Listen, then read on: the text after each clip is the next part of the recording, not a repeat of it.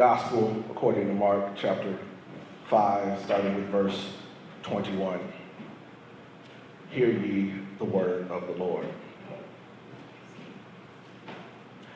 Now, when Jesus had crossed over again by boat to the other side, a great multitude gathered to him, and he was by the sea.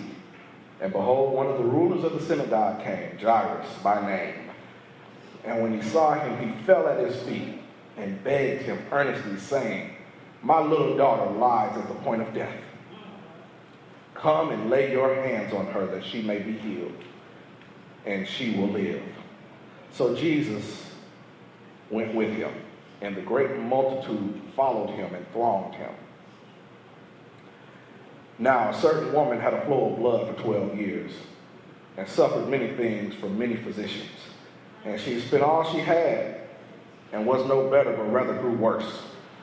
When she heard about Jesus, she came behind him in the crowd and touched his garment, for he said, for she said, If only I may touch his clothes, I shall be made well.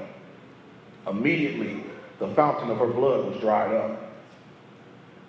And, and she felt in her body that she was healed of the affliction. And Jesus, immediately knowing in himself that power had gone out of him, turned around in the crowd and said, Who touched my clothes?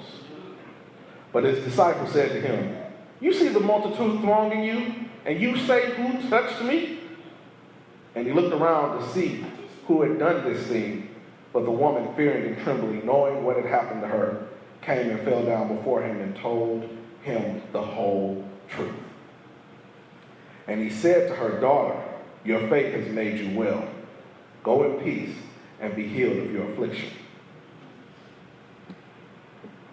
While he was still speaking, some came from the ruler of the synagogue's house who said, Your daughter is dead.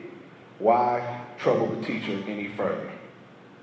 As soon as Jesus heard the word was spoken, he said to the ruler of the synagogue, Do not be afraid, only believe. Do not be afraid, only believe. And he permitted no one to follow him except Peter, James, and John, the brother of James. Then he came to the house of the ruler of the synagogue and saw a tumult and those who wept and wailed loudly. When he came in, he said to them, Why make this commotion and weep? The child is not dead, but sleeping. And they ridiculed him. But when he had put them all outside, he took the father and the mother of the child and those who were with him and entered where the child was lying. And then he took the child by the hand and said to her, Talitha Kumi, which is translated, Little girl, I say to you, arise. Immediately the girl arose and walked, for she was 12 years of age, and they were overcome with amazement. But he commanded them strictly that no one should know it. And he said that something should be given to her to eat. God's word for God's people, and God's people said, Amen. Uh, for the time that we're going to be together, I want to talk about Christ the conqueror. Christ the conqueror. Here we have a, a woman with an issue of blood. And I have to say, I'm a little partial when it comes to certain books of the Bible. And I'm partial to John because that was my New Testament professor's favorite book. I'm also partial to Romans because Romans kind of preaches itself. You really don't need to preach Romans. You could just read it and that'd be enough. And I'm also partial to Mark because Mark and I have some similar personalities. John Mark was written, uh, I mean, the gospel according to Mark was written by John Mark, who followed around Peter, and Peter's a man of few words. Might have a little bit of a temper too, but anyway, Lord's working on me. But I say that to say that when there are certain things in Mark that stick out to me, and one thing that I love to see when I read the Bible is people without names. I like to see people without names because then I can put myself in it. Anonymity in the text allows for inclusivity to the reader. So when I see just a name, just a, a legion, when they ask what your name is, and he says legion for we are many, or when I see in the gospel according to John, the, the disciple who Jesus loved, I can put myself in that and read it from their perspective. Archbishop Verone Ash said that we often look for heroes in the Bible when we ought to be looking for friends. Because we can see that they have problems just like us. We can see that they don't get along with everybody just like us. We can see that they don't always do the right thing just like us. But with all that in mind, Jesus still comes to help us in a situation. In the earlier chapters of Mark, we read that Jesus went through a storm and, and, and, then he went to help a man and, and, uh, exorcised many demons out of him, but we don't know the man's name. And, and I, then we think about the woman with the issue of blood, and then we think about Jairus' daughter. And I take comfort in that to know that Jesus went through a storm in order to help them. Jesus went through a storm to help people that we don't know their names. And if Jesus would go through a storm to help people that we don't know their names, he could come back and help me. Jesus coming through a storm to help me. Uh, we have this, this woman with the issue of blood with a disease. This woman has been suffering 12 long years, and the situation is getting worse. The scholars say she obviously had to have been a woman of means, had to have had some sort of wealth, because that's the only way she could have survived 12 years with such an issue. But she had used everything she had. She was cut off. She was ostracized. Leviticus 15, right about 25 through 30, tells us that someone in her condition will be unclean.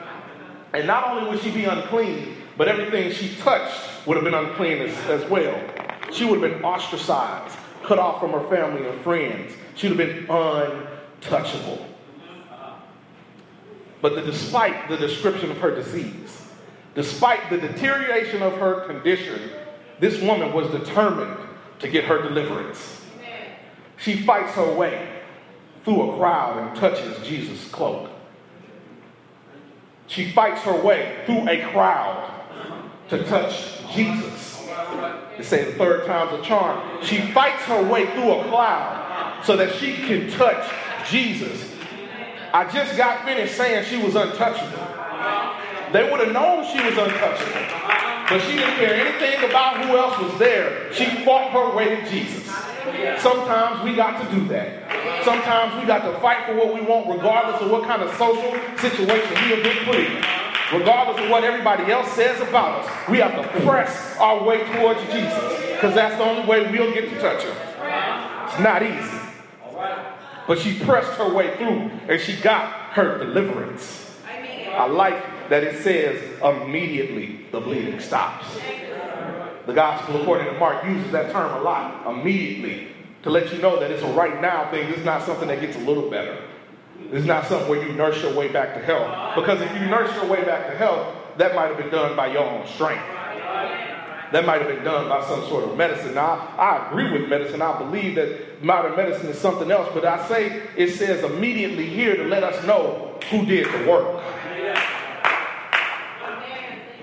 And sometimes there is an immediate need, and we need an immediate Jesus.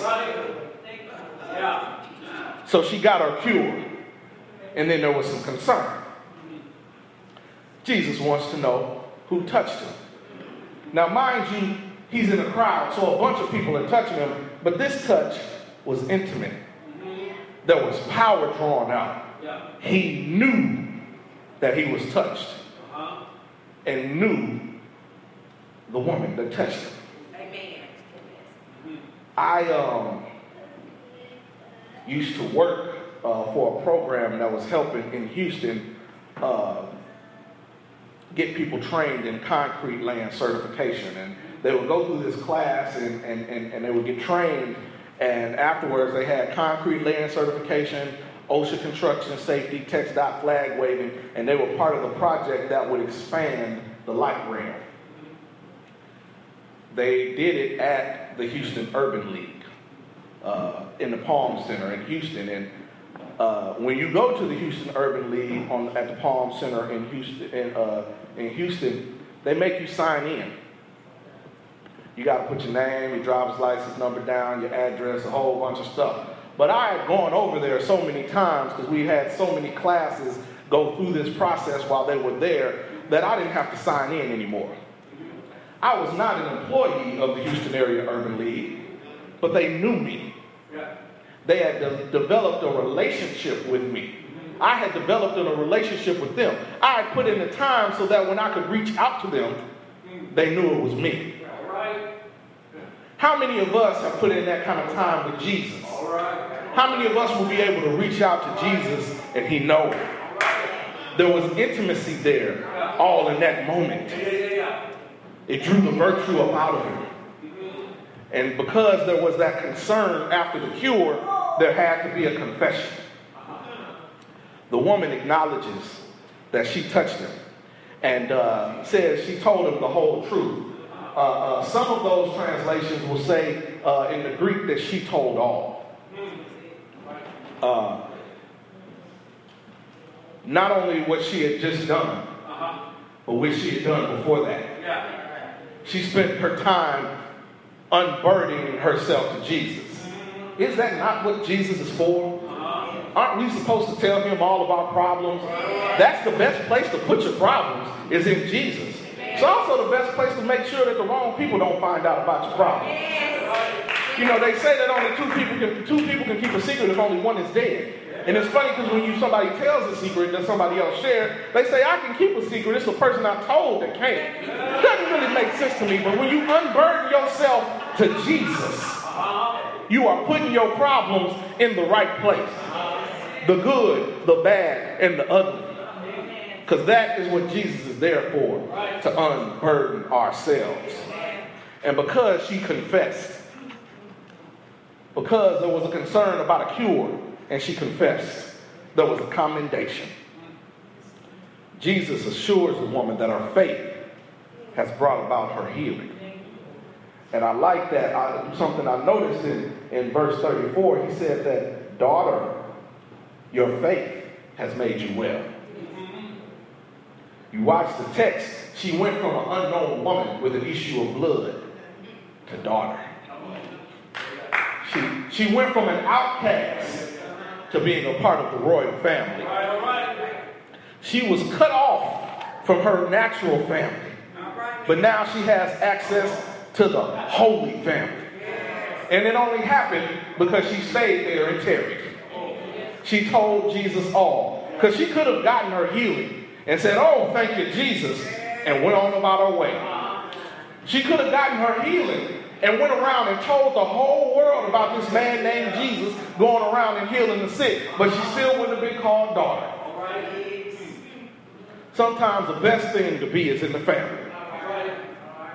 The text also says that her faith has made her well. That is an important piece to remember. If you want God to move in your life, if you are facing a situation that seems impossible, if you don't know where your help is coming from, help is coming from, you've got to have faith. We exercise faith every day. We go to work thinking nothing's going to happen to us. We go to we go to the bank and think everything's going to be fine. When we go to the bank, we go everywhere we go. We exercise faith, and we need to exercise a little more in Jesus. The secular world has taken it and, and, and, made it their own thing. There's a book and a DVD out called The Secret. And it talks about the universe and putting out good energy and being in tune with vibrations or positive thinking. They say if you put positive think thought out, they tell you that the universe will return it. There's a whole bunch of other books out there that say you have to believe and you have to have passion and you have to focus on your goals and, and you have to write your goals down. But it's all outright plagiarism and it's all outright. I mean, I don't know about y'all, but I was told in school when I turned in a paper in high school, I had to say where I got something from. So, I, making a list about something, I'm pretty sure somewhere in this book it says something about write the vision and make it plain. I'm pretty sure it says something about bringing your petitions before God. I, I think I think it's somewhere in here. And yet we got this universe and this positive thinking out here trying to do this. All they did was go to the Bible, uh-huh. repackage it, and put it out and take your money for it. But somebody else already said it. Faith, the substance of things hoped for. Faith, the evidence of things unseen. Just a little bit of faith will move mountains. Why he said, Your faith has made you whole. If you want God to move in your life, you got to believe He'll do it. In the name of Jesus. Only believe. Faith. Her faith made her well. Her faith allowed Christ to conquer her sickness. And then they celebrate. But wow, while he was still speaking, while he was telling daughter that her faith had made her well, somebody came to talk to Jairus.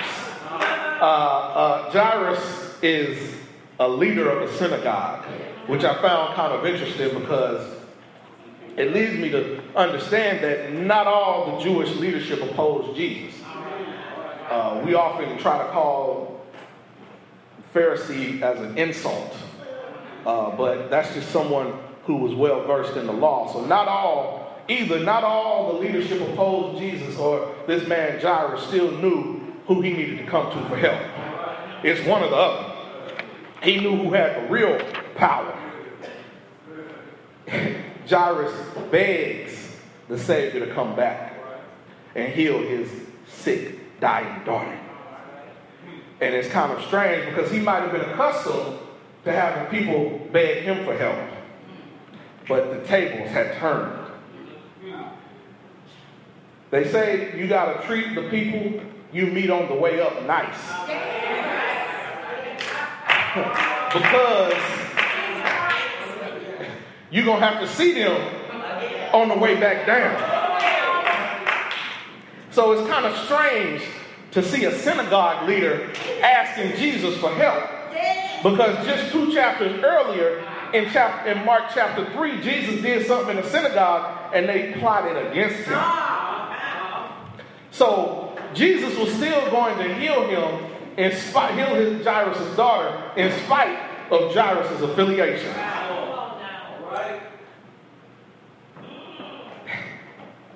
Jesus could have very easily said no.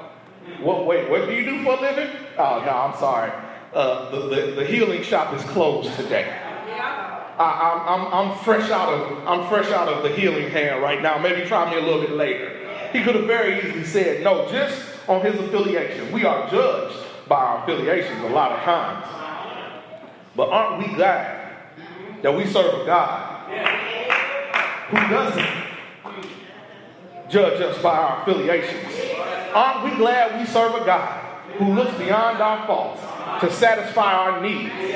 Jesus could have said no to each and every one of us. We spent a lot of time talking about the latest Supreme Court decision as if other sins got a pass. The Bible says that all have sinned and fallen short of the glory of God. So we all need to be able to ask Jesus for help. So yet this man Jairus who at the beginning of the text in your hearing was asking for help. Here we have somebody who had to humble themselves and come at Jesus' feet and ask for help. And he watched Jesus heal the woman with the issue of blood. And then, right around chapter 5, verse 35, he receives word that his daughter just died. Sometimes you will get bad news while trying to go around and spread the good news. Sometimes life throws bad news your way. And you may feel like it's time to get up. one would have had every reason to expect everything to go smooth with Jairus' daughter. The purpose was noble. The petition was right. The prospect of healing is what we were hoping for, but yet Jairus received bad news. Don't bother Jesus anymore, sir. Your daughter is dead. But despite the report, despite the heart wrenching news, Jairus got reassurance from Jesus. Don't be afraid, only believe. Jesus' progress is not hindered by the report of bad news. Aren't you glad you serve a risen Savior who is not bothered by what other people think of him, who is not bothered about what other people think of you? If your lives depended on the opinions of others, you never get anything done. We have to get delivered from what other people think of us. Jesus reiterates the need for faith. Don't be afraid, only believe. So then Jesus takes Peter, James, and John with him. And uh, sometimes when you want to conquer something big, you have to keep the number of people around you small. Multi billion dollar corporations make decisions with only a handful of people. And those handful of people can't even just share the news with everybody else. The governments operate with only a few people at the highest security clearance. And, and if we look at the Bible, Jesus from time to time only took Peter, James, and John to. Elijah took the widow's son into the chamber to bring him back to life in First Kings, and his uh, uh, the one that went with him, Elisha, to, and his servant went to the room to heal the Shunammite woman. They went in the back, where everybody couldn't see, where everybody couldn't talk about them, and if they did talk about them, they couldn't hear it, so that they get some work done. If you want to do some big things, sometimes you have to keep the people around you small. and they ridiculed him for this. There was confusion and contempt. There are some people in our lives that all they like is drama. Oh my goodness, come on now. they live for the foolishness. Oh my goodness, preach now. They don't know how to act Yes. When everything is going all right. They don't know how everything looks when it's in decency and in order. They live for the argument. They argue for sport. You say it's sunny outside, they say I see rain. Go ahead on. You say my name is Johnny, I think it's Johnny. It's contempt. And I, I can't I can't fault them because sometimes that's all only people know to do. If all you know is hating, then that's all you're gonna do. If all you know is contempt, that's all you're gonna do. And so that's what they did. These people outside the walls were, were professional mourners. they got paid to cause confusion during a funeral. They got paid to make noise. This was their job. And they meant well. They're just doing their job. But it still causes confusion and contempt. I've, I've, uh, I've gotten uh, many a flat tire driving here and there, and I, I've gotten even a few blowouts. And something that I've noticed in my flat tires and blowouts is it never happened all of a sudden. It was always a slow leak. and if you drive too long on a slow leak, you're liable to get a blowout. Uh-huh. Means well, but just got a little bit off. And then got a little bit further off. And then got a little bit further off. And so when the time comes where somebody's here to talk about decency and order, saying that this little girl is not dead, but only sleeping, they don't know what to do with that. What does that have to do with this? We can mean well in everything that we do and still be causing confusion to those around us. And so, in those situations, just like Jesus did, we have to put them out. Everybody out except Peter, James, and John, and the daughter's mother and father. And so we have the bad report, and we have the restriction and the ridicule. They made fun of Jesus, so he put him out. And we go from the, the bad report, the restriction, and the ridicule to a resurrection. Jesus gives an order, and the daughter obeys. Faith takes action upon our part. Miracles in the Bible require us to follow instructions. Every time you see a miracle being done, somebody's told to follow certain instructions. When the widow needed oil, she was told to go get every jar in the house. Abraham was told to leave his country. Even when Jesus performed the first miracle of turning water into wine, he said, Bring me some jars of water. If you want miracles, you have to follow instructions. I would believe that if you lack the faith and you lack the ability to follow instructions, there's no wonder why you haven't any miracles in your life.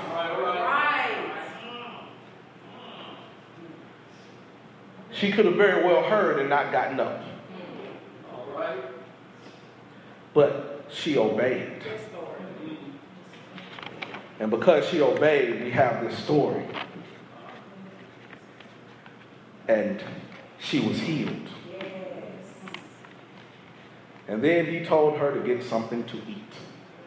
And scholars go on and on about that, that part because that shows two things. Number one, we can't just be all about the spirit. If we're going to be the church, we also have to be about the natural. I can't pull up to the man on the street, roll my window down, and say, Be fed and, and well, and find a job in the name of Jesus, and then roll my window up and keep on going. We have to add some works to our faith. We got to, we got to follow some instructions.